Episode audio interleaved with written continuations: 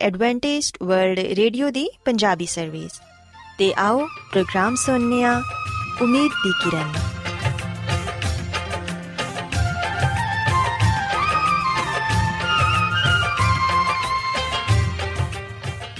ਸਾਥਿਓ, ਪ੍ਰੋਗਰਾਮ ਉਮੀਦ ਦੀ ਕਿਰਨ ਦੇ ਨਾਲ ਮੈਂ ਤੁਹਾਡੀ ਮੇਜ਼ਬਾਨ ਫਰਾਸਲੀਮ ਤੁਹਾਡੀ ਖidmat 'ਚ ਹਾਜ਼ਰ ਹਾਂ। ਸਾਡੀ ਪੂਰੀ ਟੀਮ ਵੱਲੋਂ ਪ੍ਰੋਗਰਾਮ ਸੁਣਨ ਵਾਲੇ ਸਾਰੇ ਸਾਥੀਆਂ ਨੂੰ ਸਾਡਾ ਪਿਆਰ ਭਰਾ ਸਲਾਮ ਕਬੂਲ ਹੋਏ।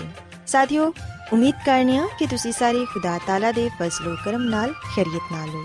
ਤੇ ਸਾਡੀ ਇਹ ਦੁਆ ਹੈ ਕਿ ਤੁਸੀਂ ਜਿੱਥੇ ਕਿਤੇ ਵੀ ਰਹੋ, ਖੁਦਾਵੰਦ ਖੁਦਾ ਤੁਹਾਡੇ ਨਾਲ ਹੋਣ ਤੇ ਤੁਹਾਡੀ ਹਿਫਾਜ਼ਤ ਤੇ ਰਹਿਨਮਾਈ ਕਰਨ। ਸਾਥਿਓ, ਇਸ ਤੋਂ ਪਹਿਲਾਂ ਕਿ ਅੱਜ ਦੇ ਪ੍ਰੋਗਰਾਮ ਨੂੰ ਸ਼ੁਰੂ ਕੀਤਾ ਜਾਏ, ਆਓ ਪਹਿਲਾਂ ਪ੍ਰੋਗਰਾਮ ਦੀ ਤਫਸੀਲ ਸੁਣ ਲਵੋ। ਤਫਸੀਲ ਕੁਝ ਇਸ ਤਰ੍ਹਾਂ ਹੈ ਕਿ ਪ੍ਰੋਗਰਾਮ ਦਾ ਆਗਾਜ਼ ਮਾਮੂਲ ਦੇ ਮੁਤਾਬਿਕ ਇੱਕ ਰੂਹਾਨੀ ਗੀਤ ਨਾਲ ਕੀਤਾ ਜਾਏਗਾ। ਤੇ ਗੀਤ ਦੇ ਬਾਅਦ ਬੱਚਿਆਂ ਦੇ ਲਈ ਬਾਈਬਲ ਮੁਕੱਦਸ ਚੋਂ ਬਾਈਬਲ ਕਹਾਣੀ ਪੇਸ਼ ਕੀਤੀ ਜਾਏਗੀ। ਤੇ ਸਾਥੀਓ, ਪ੍ਰੋਗਰਾਮ ਦੇ ਆਖਿਰ 'ਚ ਖੁਦਾਵੰਦ ਦੇ ਖਾਦਮ ਅਜ਼ਮਤ ਇਮਨੁਅਲ ਖੁਦਾਵੰਦ ਦੇ ਅਲਾਹੀ ਪਾਕਲਾਮ ਚੋਂ ਪੇਗਾਮ ਪੇਸ਼ ਕਰਨਗੇ। ਆਓ ਸਾਥੀਓ, ਸਭ ਤੋਂ ਪਹਿਲਾਂ ਖੁਦਾਵੰਦ ਦੀ ਤਾਰੀਫ 'ਚ ਇਹ ਖੂਬਸੂਰਤ ਗੀਤ ਸੁਣਨੇ ਆ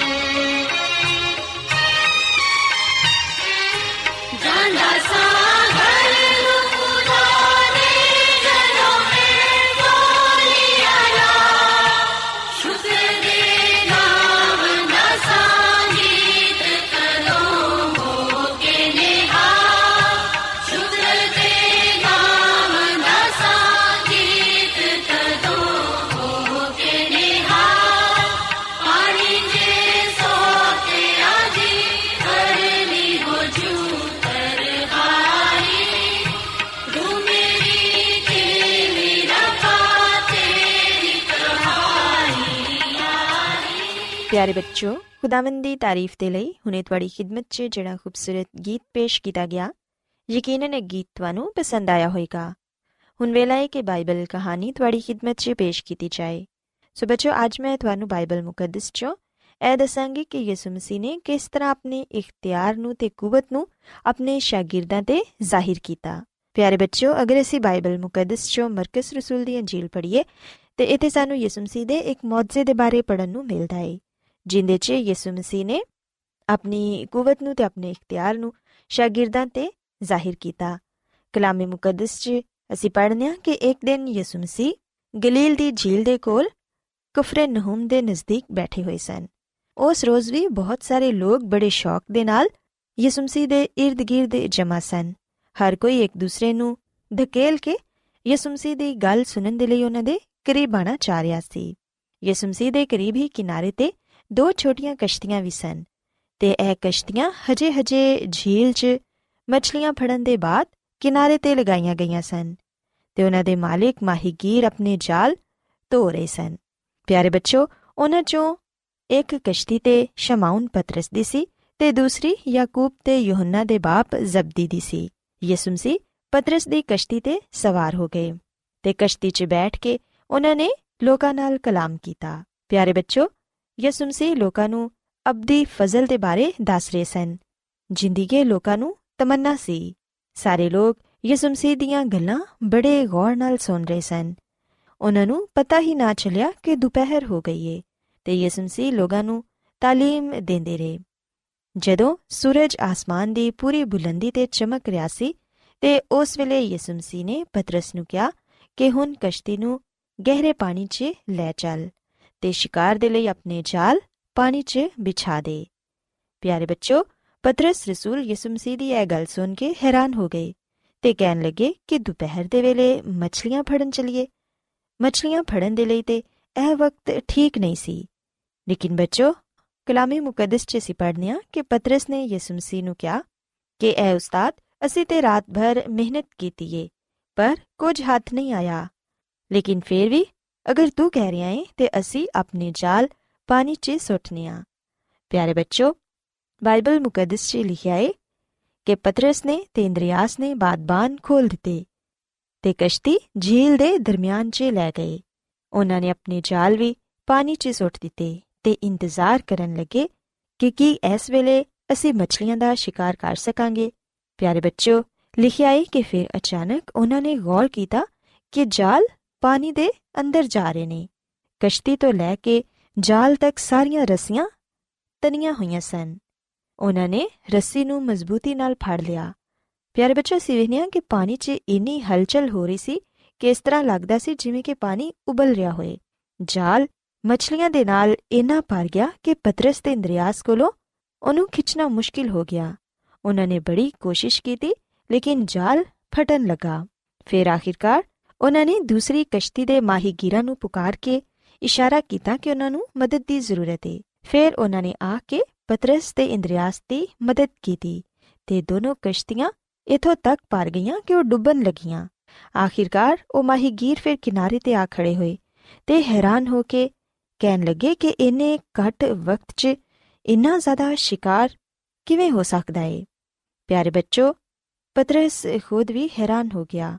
ਤੇ ਉਹ ਯਿਸੂ ਮਸੀਹ ਦੇ ਕਦਮਾਂ 'ਚ ਡਿੱਗ ਕੇ ਇਹ ਕਹਿਣ ਲੱਗਾ ਕਿ ਐ ਖੁਦਾਵੰਦ ਮੇਰੇ ਕੋਲੋਂ ਚਲਾ ਜਾ, ਕਿਉਂਕਿ ਮੈਂ ਗੁਨੇਗਾਰ ਆਦਮੀ ਆ ਪਿਆਰੇ ਬੱਚੋ, ਅਸੀਂ ਵੇਖਿਆ ਕਿ ਉਦੋਂ ਯਿਸੂ ਮਸੀਹ ਨੇ ਆਪਣਾ ਹੱਥ ਪਤਰਸ ਦੇ ਸਿਰ ਤੇ ਰੱਖਿਆ ਤੇ ਇਹ ਕਿਹਾ ਕਿ ਖੌਫ ਨਾ ਕਰ, ਹੁਣ ਤੋਂ ਤੂੰ ਆਦਮੀਆਂ ਦਾ ਸ਼ਿਕਾਰ ਕਰੇਗਾ। ਮੇਰੇ ਪਿੱਛੇ ਚੱਲ ਤੇ ਮੈਂ ਤੈਨੂੰ ਆਦਮਗੀਰ ਬਣਾਵਾਂਗਾ। ਪਿਆਰੇ ਬੱਚੋ, ਪਤਰਸ ਰਸੂਲ ਇਹ ਸੋਚਣ ਲੱਗਾ ਕਿ ਕੀ ਮੈਂ ਆਦਮਗੀਰ ਬਣਾਗਾ? ਕੀ ਹੁਣ ਮੈਨੂੰ ਕੌਮਾਂ ਦੇ ਬਹੁਤ ਵੱਡੇ ਸਮੁੰਦਰ 'ਚ ਜਾਣਾ ਹੋਏਗਾ ਤਾਂ ਕਿ ਖੁਦਾਵੰਦ ਦਾ ਕਲਾਮ ਲੋਕਾਂ ਤੱਕ ਪਹੁੰਚਾ ਸਕਾਂ ਤੇ ਉਹਨਾਂ ਨੂੰ ਅਬਦੀ ਬਾਦਸ਼ਾਹਤ 'ਚ ਲਿਆ ਸਕਾਂ। ਤੇ ਅਸੀਂ ਵੇਖਿਆ ਕਿ ਪਤਰਸ ਤੇ ਦੂਸਰੇ ਸਾਥੀਆਂ ਨੂੰ ਵੀ ਇਸ ਤੋਂ ਜ਼ਿਆਦਾ ਹੋਰ ਕੁਝ ਨਹੀਂ ਚਾਹੀਦਾ ਸੀ। ਪਤਰਸ, ਇੰਦਰੀਆਸ, ਯਾਕੂਬ ਤੇ ਯੋਹੰਨਾ ਇਹਨਾਂ ਸਾਰਿਆਂ ਨੇ ਆਪਣੀਆਂ ਕਸ਼ਤੀਆਂ ਉਥੇ ਹੀ ਛੱਡੀਆਂ ਤੇ ਉਹ ਯਿਸੂ ਮਸੀਹ ਦੇ ਪਿੱਛੇ ਚੱਲ ਪਏ। ਇਥੋਂ ਤੱਕ ਕਿ ਉਹਨਾਂ ਨੇ ਆਪਣਾ ਕਾਰ ਤੇ ਆਪਣਾ ਖਾਨਦਾਨ ਵੀ ਛੱਡ ਦਿੱਤਾ ਉਸ ਦਿਨ ਤੋਂ ਉਹਨਾਂ ਨੇ ਆਪਣਾ ਮਾਹੇਗੀਰੀ ਦਾ ਕੰਮ ਤਰਕ ਕਰ ਦਿੱਤਾ ਤੇ ਯਿਸੂ ਮਸੀਹ ਦੀ ਬੁਲਾਹਟ ਨੂੰ ਕਬੂਲ ਕੀਤਾ ਸੋ ਬੱਚੋ ਯਾਦ ਰੱਖੋ ਕਿ ਜਿਵੇਂ ਯਿਸੂ ਮਸੀਹ ਦੇ ਸ਼ਾਗਿਰਦਾਂ ਨੇ ਯਿਸੂ ਮਸੀਹ ਦੀ ਬੁਲਾਹਟ ਨੂੰ ਕਬੂਲ ਕਰਕੇ ਆਪਣਾ ਆਪ ਉਹਨਾਂ ਨੂੰ ਦੇ ਦਿੱਤਾ ਇਸੇ ਤਰ੍ਹਾਂ ਅੱਜ ਅਸਾਂ ਵੀ ਆਪਣਾ ਆਪ ਯਿਸੂ ਮਸੀਹ ਨੂੰ ਦੇਣਾ ਹੈ ਉਹਨਾਂ ਦੀ ਪੈਰਵੀ ਕਰਨੀ ਹੈ ਤੇ ਉਹਨਾਂ ਦੇ ਪਾਕ ਕਲਾਮ ਦੀ ਮੁਨਾਦੀ ਦੁਨੀਆ ਦੇ ਹਰ ਕੋਨੇ ਤੱਕ ਕਰਨੀ ਹੈ ਤਾਂ ਕਿ ਸਾਰੇ ਲੋਕ ਨਜਾਤ ਪਾ ਕੇ ਅਬਦੀ ਬਾਦਸ਼ਾਹਤ 'ਚ ਜਾ ਸਕਣ। ਸੋ ਮੈਂ ਉਮੀਦ ਕਰਨੀਆ ਕਿ ਤੁਹਾਨੂੰ ਅੱਜ ਦੀ ਬਾਈਬਲ ਕਹਾਣੀ ਪਸੰਦ ਆਈ ਹੋਵੇਗੀ।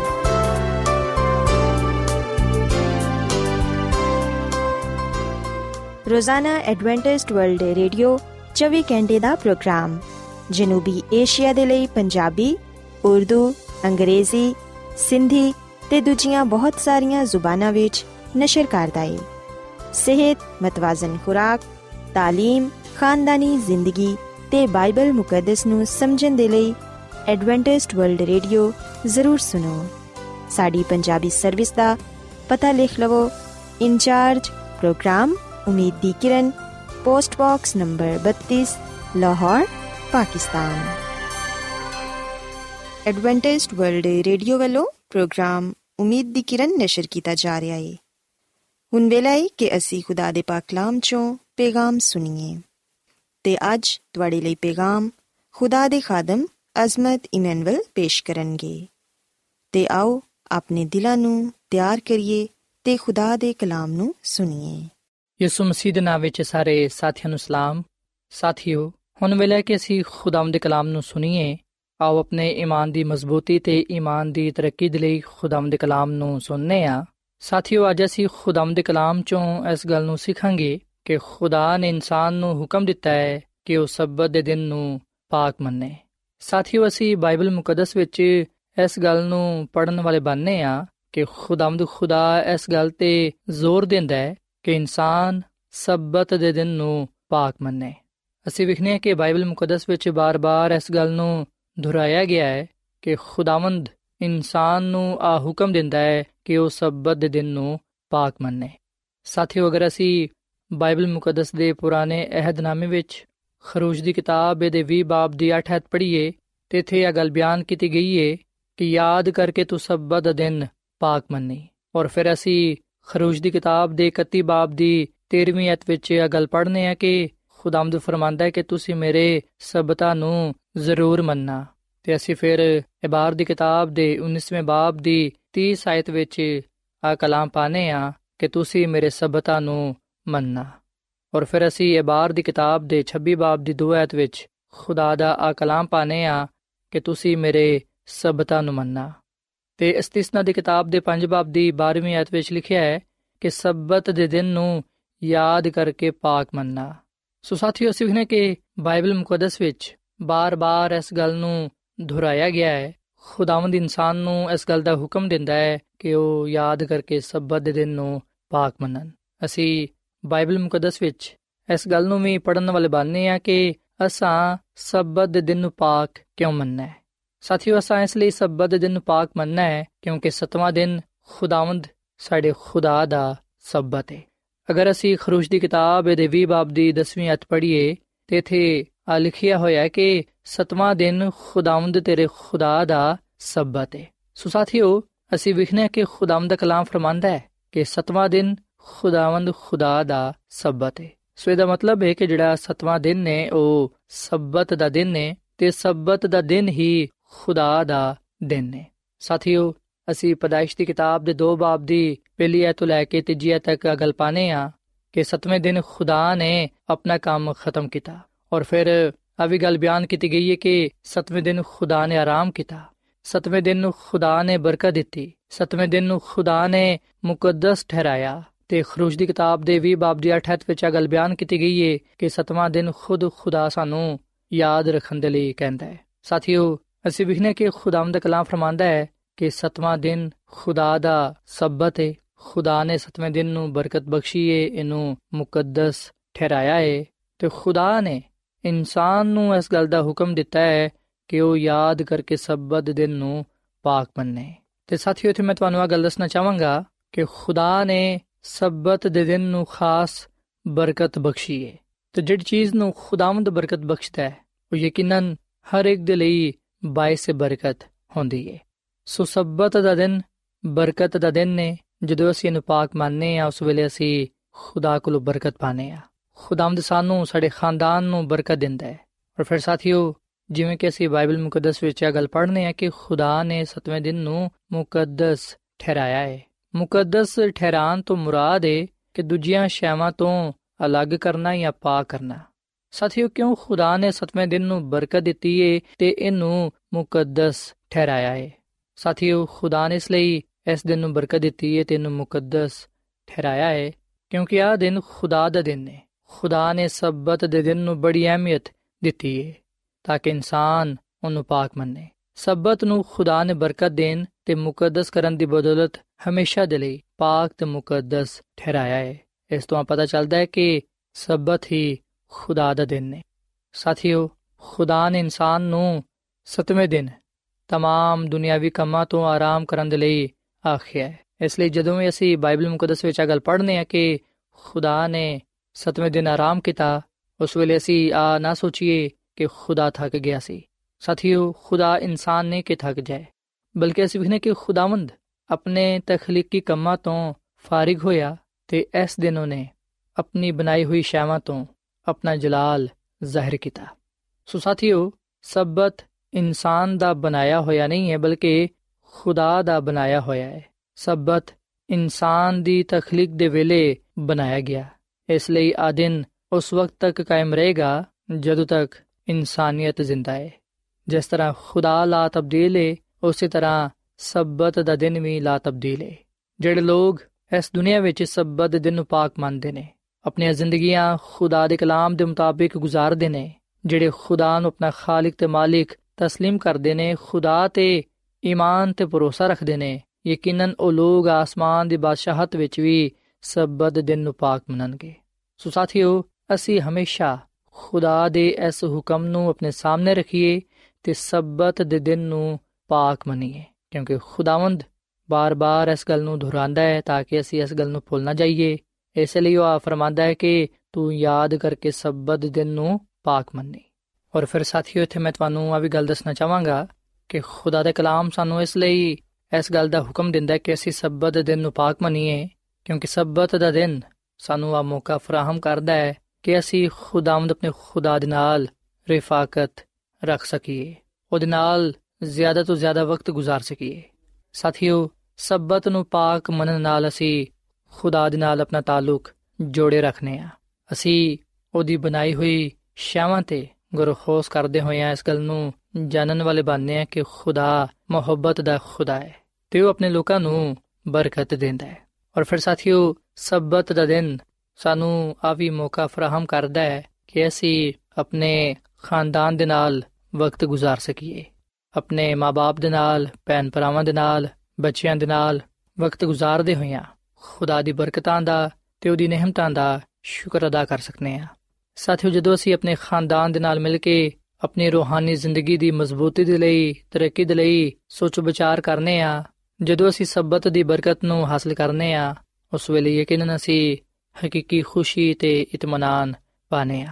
ਔਰ ਫਿਰ ਸਾਥੀਓ, ਦੇ ਨਾਲ ਅਸੀਂ ਇਸ ਗੱਲ ਨੂੰ ਵੀ ਸਿੱਖਣ ਵਾਲੇ ਬਣਨੇ ਆ ਕਿ ਸਬਤ ਦਾ ਦਿਨ ਸਾਨੂੰ ਆ ਵੀ ਮੌਕਾ ਫਰਾਹਮ ਕਰਦਾ ਹੈ ਕਿ ਅਸੀਂ ਬਿਮਾਰ ਲੋਕਾਂ ਦੀ ਆਯਾਦਤ ਕਰ ਸਕੀਏ, ਉਹਨਾਂ ਨੂੰ ਖੁਦਾ ਦੀ ਮੁਹੱਬਤ ਦਾ ਪੈਗਾਮ ਦੇ ਸਕੀਏ ਸਬਤ ਦਾ ਦਿਨ ਸਾਨੂੰ ਆ ਮੌਕਾ ਫਰਾਹਮ ਕਰਦਾ ਹੈ ਕਿ ਅਸੀਂ ਇਸ ਦਿਨ ਖੁਦਾ ਦੀ ਨਜਾਤ ਦਾ, ਉਹਦੀ ਮੁਹੱਬਤ ਦਾ ਪ੍ਰਚਾਰ ਕਰ ਸਕੀਏ। ਉਹਨਾਂ ਲੋਕਾਂ ਤੱਕ ਰਸਾਈ ਕਰ ਸਕੀਏ, ਉਹਨਾਂ ਲੋਕਾਂ ਤੱਕ ਪਹੁੰਚ ਸਕੀਏ, ਜਿਹੜੇ ਕਿ ਖੁਦਾ ਤੋਂ ਦੂਰ ਨੇ। ਸਾਥੀਓ, ਅਗਰ ਅਸੀਂ ਵਾਕਈ ਦਿਲ ਤੋਂ ਖੁਦਾ ਨਾਲ ਮੁਹੱਬਤ ਕਰਨੇ ਆ ਤੇ ਉਹਦੀ ਖਿਦਮਤ ਕਰਨਾ ਚਾਹਨੇ ਆ, ਤੇ ਫਿਰ ਅਸੀਂ ਯਾਦ ਕਰਕੇ ਸਬਤ ਦੇ ਦਿਨ ਨੂੰ ਪਾਕ ਮੰਨੀਏ, ਕਿਉਂਕਿ ਖੁਦਾਵੰਦ ਖੁਦਾ ਦਾ ਆ ਹੁਕਮ ਹੈ। ਸਾਥੀਓ ਸਬਤ ਸਾਡੇ ਤੇ ਖੁਦਾ ਦੇ ਦਰਮਿਆਨ ਇਸ ਗੱਲ ਦਾ ਨਿਸ਼ਾਨ ਹੈ ਕਿ ਖੁਦਾਵੰਦ ਸਾਡਾ ਖਾਲਿਕ ਹੈ ਤੇ ਅਸੀਂ ਉਹਦੀ ਮਖਲੂਕ ਆ ਤੇ ਉਹੀ ਆਪਣੇ ਲੋਕਾਂ ਨੂੰ ਬਰਕਤ ਦਿੰਦਾ ਹੈ। ਹਿਸਕੀਲ ਦੀ ਕਿਤਾਬ ਦੇ 20 ਬਾਬ ਦੀ 20 ਆਇਤ ਵਿੱਚ ਅਸੀਂ ਇਹ ਗੱਲ ਪੜ੍ਹਨੇ ਆ, ਖੁਦਾਵੰਦ ਫਰਮਾਂਦਾ ਹੈ ਕਿ ਮੇਰੇ ਸਬਤਾਂ ਨੂੰ ਮੁਕੱਦਸ ਜਾਣੋ ਕਿ ਉਹ ਮੇਰੇ ਤੇ ਤੁਹਾਡੇ ਦਰਮਿਆਨ ਨਿਸ਼ਾਨ ਹੋਣ ਤਾਂ ਕਿ ਤੁਸੀਂ ਜਾਣੋ ਕਿ ਮੈਂ ਖੁਦਾਵੰਦ ਤੁਹਾਡਾ ਖੁਦਾਵਾ। ਸੋ ਸਾਥੀਓ ਅਸੀਂ ਵਿਖਨੇ ਕਿ ਖੁਦਾ ਦਾ ਕਲਾਮ ਸਾਨੂੰ ਇਸ ਗੱਲ ਦੀ تعلیم ਦਿੰਦਾ ਹੈ ਕਿ ਖੁਦਾਵੰਦ ਖੁਦਾ ਖੁਦ ਆਪਣੇ ਲੋਕਾਂ ਦੇ ਨਾਲ ਹਮ ਕਲਾਮ ਹੈ ਆਪਣੇ ਲੋਕਾਂ ਦੇ ਨਾਲ ਮੁਖਾਤਿਬ ਹੈ ਤੇ ਉਹ ਆ ਫਰਮਾਂਦਾ ਹੈ ਕਿ ਤੁਸੀਂ ਮੇਰੇ ਸਬਤ ਨੂੰ ਪਾਕ ਮੰਨੋ ਤੇ ਇਸ ਗੱਲ ਨੂੰ ਜਾਣੋ ਕਿ ਮੈਂ ਹੀ ਖੁਦਾਵੰਦ ਤੁਹਾਡਾ ਖੁਦਾ ਹਾਂ ਤੇ ਸਾਥੀਓ ਖੁਦਾ ਦੀ ਖਾਦਮਾ ਮਿਸਿਸ ਐਲਨ ਜੀ ਵਾਈਟ ਆਪਣੀ ਕਿਤਾਬ ਕਦੀਮ ਅਬਾਈ ਬਜ਼ੁਰਗ ਵਾਂਬੀਆ ਦੇ ਸਫਾ ਨੰਬਰ 345 ਵਿੱਚ ਅਗਾ ਲਿਖਦੀ ਏ ਕਿ ਸਬਤ ਨੂੰ ਨਵੇਂ ਕਾਨੂੰਨ ਦੀ ਹیثیت ਦੇ ਨਾਲ ਪੇਸ਼ ਕੀਤਾ ਨਹੀਂ ਗਿਆ, ਬਲਕਿ ਇਹਨੂੰ ਇਸ ਤਰ੍ਹਾਂ ਪੇਸ਼ ਕੀਤਾ ਗਿਆ ਹੈ ਜਿਹਦੀ ਬੁਨਿਆਦ ਖਲਕਤ ਦੇ ਸ਼ੁਰੂ ਵਿੱਚ ਪਾਈ ਗਈ ਸੀ। ਖਾਲਕ ਨੇ ਸਬਤ ਨੂੰ ਯਾਦਗਾਰ ਦੇ ਤੌਰ ਨਾਲ ਕਾਇਮ ਕੀਤਾ ਹੈ। ਸਬਤ ਖੁਦਾ ਨੂੰ ਆਸਮਾਨ ਤੇ ਜ਼ਮੀਨ ਦਾ ਖਾਲਕ ਜ਼ਾਹਿਰ ਕਰਦਾ ਹੈ। ਇਸ ਲਈ ਆ ਹਕੀਕੀ ਖੁਦਾ ਤੇ ਝੂਠੇ ਮਾਬੂਦਾਂ ਵਿੱਚ ਇਮਤਿਆਜ਼ ਜ਼ਾਹਿਰ ਕਰਦਾ ਹੈ। ਉਹ ਸਾਰੇ ਜਿਹੜੇ ਸਤਵੇਂ ਦਿਨ ਨੂੰ ਮੰਨਦੇ ਨੇ ਇਸ ਅਮਲ ਤੋਂ ਆ ਜ਼ਾਹਿਰ ਕਰਦੇ ਨੇ ਕਿ ਉਹ ਖੁਦਾ ਦੇ ਪ੍ਰਸਤਾਰ ਨੇ। ਸੁਸਬਤ ਖੁਦਾ ਨਾਲ ਇਨਸਾਨ ਦੀ ਵਫਾਦਾਰੀ ਦਾ ਉਸ ਵੇਲੇ ਤੱਕ ਖਾਸ ਨਿਸ਼ਾਨ ਰਹੇਗਾ, ਜਦੋਂ ਤੱਕ ਕਿ ਕੋਈ ਇਨਸਾਨ ਖੁਦਾ ਦੀ ਇਬਾਦਤ ਦੇ ਲਈ ਜ਼ਮੀਨ ਤੇ ਮੌਜੂਦ ਹੈ ਦਸ ਹਕਾਮ ਵਿੱਚ ਸਿਰਫ ਚੌਥਾ ਹੁਕਮ ਹੀ ਇੰਜ ਦਾ ਹੁਕਮ ਹੈ ਜਿਹਦੇ ਵਿੱਚ ਸ਼ਰੀਅਤ ਦੇਣ ਵਾਲੇ ਦਾ ਨਾਮ ਤੇ ਲਕਬ ਦੋਨੋਂ ਮੌਜੂਦ ਨੇ। ਸਿਰਫ ਆਹੀ ਹੁਕਮ ਹੈ ਜਿਹੜਾ ਸਾਬਿਤ ਕਰਦਾ ਹੈ ਕਿ ਕਿਦੇ ਇਖਤਿਆਰ ਦੇ ਨਾਲ ਸ਼ਰੀਅਤ ਦਿੱਤੀ ਗਈ ਹੈ ਸੋ ਇਹਦੇ ਵਿੱਚ ਖੁਦਾ ਦੀ ਮੋਹਰ ਪਾਈ ਜਾਂਦੀ ਹੈ ਜਿਹੜੀ ਕਿ ਖੁਦਾ ਦੀ ਸ਼ਰੀਅਤ ਤੇ ਲਗਾਈ ਗਈ ਹੈ ਤੇ ਜਿਹਦੇ ਵਿੱਚ ਉਹਦੀ ਤਸਦੀਕ ਤੇ ਦਹਮੀ ਹੋਣ ਦਾ ਸਬੂਤ ਪਾਇਆ ਜਾਂਦਾ ਹੈ। ਖੁਦਾ ਨੇ ਇਨਸਾਨ ਨੂੰ ਮਿਹਨਤ ਕਰਨ ਦੇ ਲਈ 6 ਦਿਨ ਦਿੱਤੇ ਨੇ ਤੇ ਉਹ ਆ ਮੁਤਾਲਬਾ ਕਰਦਾ ਹੈ ਕਿ ਇਨਸਾਨ ਆਪਣੇ ਸਾਰੇ ਕੰਮਕਾਜ 6 ਦਿਨਾਂ ਵਿੱਚ ਹੀ ਖਤਮ ਕਰੇ। ਸਬਤ ਦੇ ਦਿਨ ਰਹਿਮ ਦੇ ਕੰਮਾਂ ਦੀ ਇਜਾਜ਼ਤ ਦਿੱਤੀ ਗਈ ਹੈ ਬਿਮਾਰਾਂ ਦੀ ਤੇ ਮੁਸੀਬਤ ਜ਼ਦਾਂ ਦੀ ਹਰ ਵੇਲੇ ਹਿਫਾਜ਼ਤ ਕੀਤੀ ਜਾਣੀ ਚਾਹੀਦੀ ਹੈ ਤੇ ਗੈਰ ਜ਼ਰੂਰੀ ਮਿਹਨਤ ਤੋਂ ਕਿਨਾਰਾ ਕਰਨਾ ਚਾਹੀਦਾ ਹੈ। ਸੋ ਸਾਥੀਓ ਅਗਲ ਸੱਚ ਹੈ ਕਿ ਸਬਤ ਖੁਦਾ ਨਾਲ ਇਨਸਾਨ ਦੀ ਵਫਾਦਾਰੀ ਦਾ ਇੱਕ ਨਿਸ਼ਾਨ ਹੈ ਇੱਕ ਸਬੂਤ ਹੈ ਤੇ ਖੁਦਾਵੰਦਾ ਚਾਹੁੰਦਾ ਹੈ ਕਿ ਇਨਸਾਨ ਸਬਤ ਦਿਨ ਨੂੰ ਪਾਕ ਮੰਨੇ। ਸਾਥੀਓ, ਅਗਰ ਮੈਂ ਤੇ ਤੁਸੀਂ ਸਬਤ ਦਿਨ ਨੂੰ ਪਾਕ ਮੰਨਾਂਗੇ, ਖੁਦਾ ਦੇ ਹੁਕਮ ਨੂੰ ਪੂਰਾ ਕਰਾਂਗੇ ਤੇ ਫਿਰ ਯਾਦ ਰੱਖੋ ਕਿ ਖੁਦਾਵੰਦ ਆਪਣੇ ਵਾਅਦੇ ਦੇ ਮੁਤਾਬਿਕ ਸਾਨੂੰ ਬਰਕਤ ਦੇਗਾ। ਖੁਦਾਵੰਦ ਉਹਨਾਂ ਲੋਕਾਂ ਦੇ ਨਾਲ ਆਵਾਦਾ ਕਰਦਾ ਹੈ, ਜਿਹੜੇ ਸਬਤ ਦਿਨ ਨੂੰ ਪਾਕ ਮੰਨਦੇ ਨੇ। ਖੁਦਾਵੰਦ ਫਰਮਾਂਦਾ ਹੈ ਕਿ ਅਗਰ ਤੂੰ ਸਬਤ ਦੇ ਦਿਨ ਆਪਣੇ ਪੈਰਾਂ ਨੂੰ ਰੋਕੇ ਰੱਖੇਗਾ, ਮੇਰੇ ਮੁਕੱਦਸ ਦਿਨ ਵਿੱਚ ਆਪਣੀ ਖੁਸ਼ੀ ਦਾ ਤਾਲਿਬ ਨਹੀਂ ਹੋਏਗਾ, ਸਬਤ ਨੂੰ ਰਾਹਤ ਤੇ ਖੁਦਾਵੰਦ ਦਾ ਮੁਕੱਦਸ ਤੇ ਉਹਨੂੰ ਮੌਜ਼ਮ ਕਹੇਗਾ ਤੇ ਦੀ ਤਾਜ਼ੀਮ ਕਰੇਗਾ, ਆਪਣਾ ਕਾਰੋਬਾਰ ਨਹੀਂ ਕਰੇਗਾ ਤੇ ਆਪਣੀ ਖੁਸ਼ੀ ਦਾ ਤਾਲਿਬ ਨਹੀਂ ਹੋਏਗਾ, ਫਿਰ ਤੂੰ ਖੁਦਾਵੰਦ ਵਿੱਚ ਮਸਰੂਰ ਹੋਏਗਾ। ਤੇ ਮੈਂ ਤੈਨੂੰ ਦੁਨੀਆ ਦੀ ਬੁਲੰਦੀਆਂ ਤੇ ਲੈ ਜਾਵਾਂਗਾ ਤੇ ਮੈਂ ਤੇਰੇ ਬਾਪ ਯਾਕੂਬ ਦੀ ਮਿਰਾਸ ਤੋਂ ਤੈਨੂੰ ਖਵਾਵਾਂਗਾ, ਕਿਉਂਕਿ ਖੁਦਾਵੰਦ ਦੇ ਹੀ ਮੂੰਹ ਤੋਂ ਆ ਇਰਸ਼ਾਦ ਹੋਇਆ ਹੈ। ਸਾਥੀਓ, ਅਸੀਂ ਖੁਦਾਵੰਦ ਦਾ ਆ ਕਲਾਮ ਯਸਾਇਆ ਨਬੀ ਦੀ ਕਿਤਾਬ ਦੇ 58 ਬਾਬ ਦੀ 13ਵੀਂ ਤੇ 14ਵੀਂ ਆਇਤ ਵਿੱਚ ਪਾਨੇ ਆ ਸੋ ਅਸੀਂ ਵਿਖਨੇ ਕਿ ਜਿਹੜੇ ਲੋਗ ਖੁਦਾ ਦੇ ਹੁਕਮ ਨੂੰ ਪੂਰਾ ਕਰਦੇ ਨੇ, ਜਿਹੜੇ ਲੋਗ ਖੁਦਾ ਦੇ ਹੁਕਮ ਦੇ ਮੁਤਾਬਿਕ ਸਬਤ ਦਿਨ ਨੂੰ ਪਾਕ ਮੰਨਦੇ ਨੇ, ਖੁਦਾਵੰਦ ਦਾ ਉਹਨਾਂ ਦੇ ਨਾਲ ਆਵਾਦਾ ਹੈ ਕਿ ਮੈਂ ਤੁਹਾਨੂੰ ਬਰਕਤ ਦਵਾਂਗਾ, ਤੁਹਾਨੂੰ ਦੁਨੀਆ ਦੀ ਬੁਲੰਦੀਆਂ ਤੇ ਲੈ ਜਾਵਾਂਗਾ। ਸੋ ਸਾਥੀਓ, ਬਾਈਬਲ ਮੁਕੱਦਸ ਦਾ ਮੁਤਾਲਾ ਕਰਨ ਦੇ ਨਾਲ ਸਾਨੂੰ ਪਤਾ ਚੱਲਦਾ ਹੈ ਕਿ ਇਹਦੇ ਵਿੱਚ ਕੋਈ ਸ਼ੱਕ ਨਹੀਂ ਹੈ ਕਿ ਹਕੀਕੀ ਤੇ ਸੱਚਾ ਸਬਤ ਹਫ਼ਤੇ ਦਾ ਦਿਨ ਹੈ ਤੇ ਕੋਈ ਹੋਰ ਦਿਨ ਨਹੀਂ ਹੈ। ਸੋ ਸਾਡੇ ਲਈ ਇਹ ਜ਼ਰੂਰੀ ਹੈ ਕਿ ਅਸੀਂ ਸਬਤ ਦਿਨ ਨੂੰ ਪਾਕ ਮੰਨੀਏ। ਖੁਦਾ ਦਾ ਕਲਾਮ ਫਰਮਾਂਦਾ ਹੈ ਕਿ ਖੁਦਾ ਦੀ ਉਮਤ ਦੇ ਲਈ ਸਬਤ ਦਾ ਆਰਾਮ ਬਾਕੀ ਹੈ। ਸੋ ਸਾਥੀਓ, ਹੁਣ ਸਭ ਕੁਝ ਸੁਣਾਇਆ ਗਿਆ ਹੈ ਹਾਸਲੇ ਕਲਾਮ ਆਏ ਕਿ ਅਸੀਂ ਖੁਦਾ ਕੋਲੋਂ ਡਰੀਏ ਤੇ ਉਹਦੇ ਹੁਕਮਾਂ ਨੂੰ ਮੰਨੀਏ। ਕਿਉਂਕਿ ਇਨਸਾਨ ਦਾ ਫਰਜ਼ ਕੁਲੀ, ਆਈਏ। ਆਓ ਅਸੀਂ ਯਾਦ ਕਰਕੇ ਸਬਤ ਦਿਨ ਨੂੰ ਪਾਕ ਮੰਨੀਏ, ਕਿਉਂਕਿ ਅਗਰ ਅਸੀਂ ਸਬਤ ਦਿਨ ਨੂੰ ਪਾਕ ਮੰਨਾਂਗੇ, ਉਸ ਵੇਲੇ ਅਸੀਂ ਖੁਦਾ ਦੇ ਹੁਕਮ ਨੂੰ ਪੂਰਾ ਕਰਦੇ ਹੋਇਆਂ ਉਹਦੇ ਕੋਲੋਂ ਬਰਕਤ ਪਾਵਾਂਗੇ, ਉਹਦੇ ਵਿੱਚ ਮਸਰੂਰ ਹੋਵਾਂਗੇ ਤੇ ਖੁਦਾਮਦ ਸਾਨੂੰ ਸਰਫਰਾਜ਼ੀ ਤੇ ਕਬਾਲਮੰਦੀ ਬਖਸ਼ੇਗਾ। ਸੋ ਸਾਥੀਓ, ਅੱਜ ਮੈਂ ਤੁਹਾਡੇ ਅੱਗੇ ਅਪੀਲ ਕਰਨਾ ਕਿ ਤੁਸੀਂ ਬਾਈਬਲ ਮੁਕੱਦਸ ਦੇ ਮੁਤਾਬਿਕ ਖੁਦਾ ਦੇ ਹੁਕਮ ਨੂੰ ਮੰਨੋ, ਖੁਦਾ ਦਾ ਸਾਡੇ ਸਾਰਿਆਂ ਦੇ ਲਈ ਆ ਹੁਕਮ ਹੈ ਕਿ ਤੂੰ ਯਾਦ ਕਰਕੇ ਸਬਤ ਦਿਨ ਨੂੰ ਪਾਕ ਮੰਨੀ। ਅਗਰ ਅਸੀਂ ਖੁਦਾ ਦੇ ਦਿਨ ਨੂੰ, ਜਿਹੜਾ ਕਿ ਸਬਤ ਦਾ ਦਿਨ ਹੈ, ਇਹਨੂੰ ਪਾਕ ਮੰਨਾਂਗੇ, ਤੇ ਫਿਰ ਯਕੀਨਨ ਖੁਦਾ ਸਾਨੂੰ ਬਰਕਤ ਦੇਗਾ ਤੇ ਸਾਨੂੰ ਆਪਣੇ ਜਲਾਲ ਦੇ ਲਈ ਇਸਤੇਮਾਲ ਕਰੇਗਾ। ਸੋ ਸਾਥੀਓ, ਇਸ ਵੇਲੇ ਮੈਂ ਤੁਹਾਡੇ ਨਾਲ ਮਿਲ ਕੇ ਦੁਆ ਕਰਨਾ ਚਾਹਨਾ। ਆਓ ਅਸੀਂ ਅੱਜ ਖੁਦਾ ਦੇ ਹਜ਼ੂਰ ਆ ਦੁਆ ਕਰੀਏ ਕਿ ਖੁਦਾਮ ਸਾਨੂੰ ਸਬਤ ਦਿਨ ਨੂੰ ਪਾਕ ਮੰਨਣ ਦੀ ਤੌਫੀਕ ਦੇਵੇ, ਤਾਂ ਕਿ ਅਸੀਂ ਉਹਦੇ ਕੋਲੋਂ ਬਹੁਤ ਸਾਰੀਆਂ ਬਰਕਤਾਂ ਪਾ ਸਕੀਏ। ਸੋ ਆਓ ਸਾਥੀਓ, ਅਸੀਂ ਦੁਆ ਕਰੀਏ।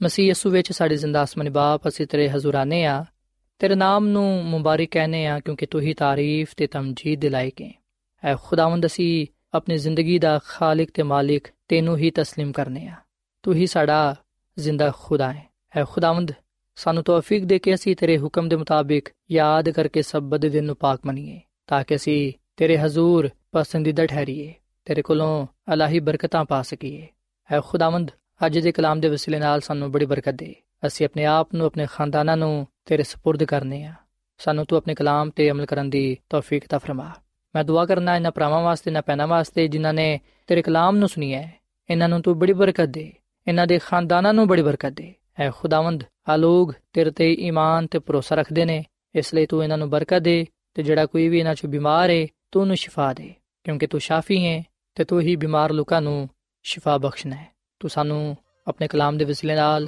ਬਰਕਤ ਬਖਸ਼, ਕਿਉਂਕਿ ਇਹ ਸਭ ਕੁਝ ਮੰਗ ਲੈਨੇ ਆ ਖੁਦਾਮ ਦੀ ਸੁਮਸੀ ਦੇ ਨਾਮ ਵਿੱਚ। ਆਮੀਨ।